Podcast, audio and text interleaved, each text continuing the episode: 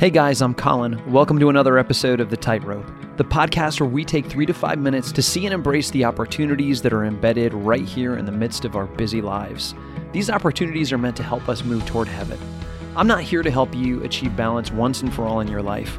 I'm here to share stories about how life is a constant balancing act, and it's a balancing act with a destination.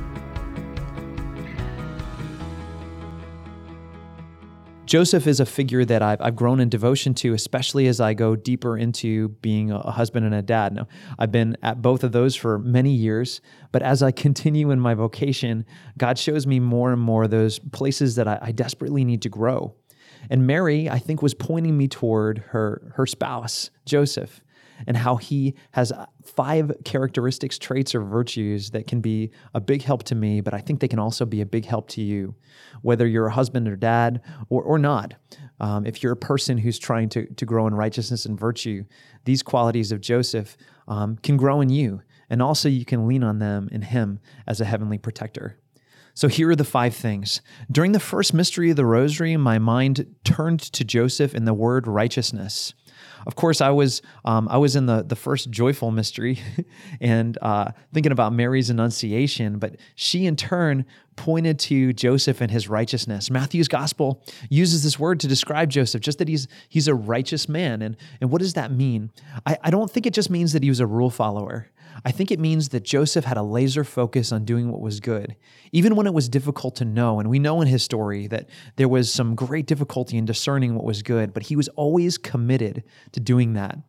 I thought about how in my own life, while I want to be righteous, sometimes I'm more attached to what's expedient or comfortable or what seems to fit my schemes, and I have to resist that.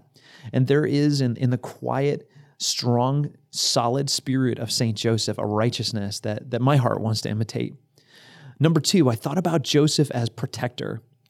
And as a husband and as a dad, this is an area that I really have been wanting to grow in, to be a protector over my children and over my wife. And I thought about Joseph and the way that he solidly protected, that God the Father saw fit to send his only beloved son to be vulnerable and under the protection of this man, Joseph. And that grew in my mind and my heart, not only a desire to protect like he did, but I think after praying, I had more of a sense of what that looked like. And I'm hoping that will grow more and more in my daily habits, in my lawn mowing, and in all the things that I do as a husband and as a dad.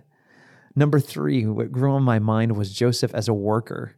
His work ethic was strong. Of course, Scripture just tells us basically that he was a carpenter, that he was a worker. And in the devotion of the church, we think about Joseph, especially on May 1st, as a worker. I thought about my own tendency to want to stop working sometimes, to want to cut corners, and to have to resist that temptation, and how Joseph just worked to the bone, that he must have gone to sleep at night, every night, happy, tired, because he had spent himself in self-giving service in his work. How full of dignity everything must have been, whether it was the carpentry or the work of even teaching his son Jesus. And so I found that growing in my mind and my heart, a desire to grow in a virtue of work. Number 4 was Joseph and his chastity.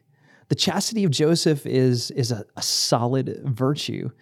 Joseph was a man who knew that his manhood was totally about being a gift of himself. And he put himself at the service of that in a very radical and powerful way as the head of the Holy Family. And I'm praying for Joseph to help my chastity to grow and grow and mature as I grow as a husband and as a dad. And number 5, and this is one of my favorite titles of Joseph, but as I got to the 5th mystery, it was Joseph as the terror of demons. I love this title, and every year on March the 19th, the Feast of St. Joseph, this comes up as we bless our St. Joseph altars and prayer litanies. This always captivated me, this idea that Joseph was a terror of demons, just sort of the action hero, the strong, silent action hero of the New Testament. He speaks not a word, and yet he terrifies demons because of the other things that I mentioned. Joseph was solid and righteous. And as I was praying, I had a desire to be more solid and righteous. And I know that for all of us, if we grow in these virtues and cooperate in the grace of our baptism, we'll be more and more like Joseph, and the forces of hell will be scared. And so I wanted to share that with you because it was a pretty powerful experience I had, and it happened in the middle of a busy sort of morning, just mowing the lawn, in the middle of mundane life. These five virtues of Saint Joseph grew. And I know that he wants to be close to you and close to all of us so that we can grow in righteousness and virtue as we progress in our ordinary everyday lives. And so for Ascension, I'm Colin MacIver, reminding you to take a step forward on your tightrope.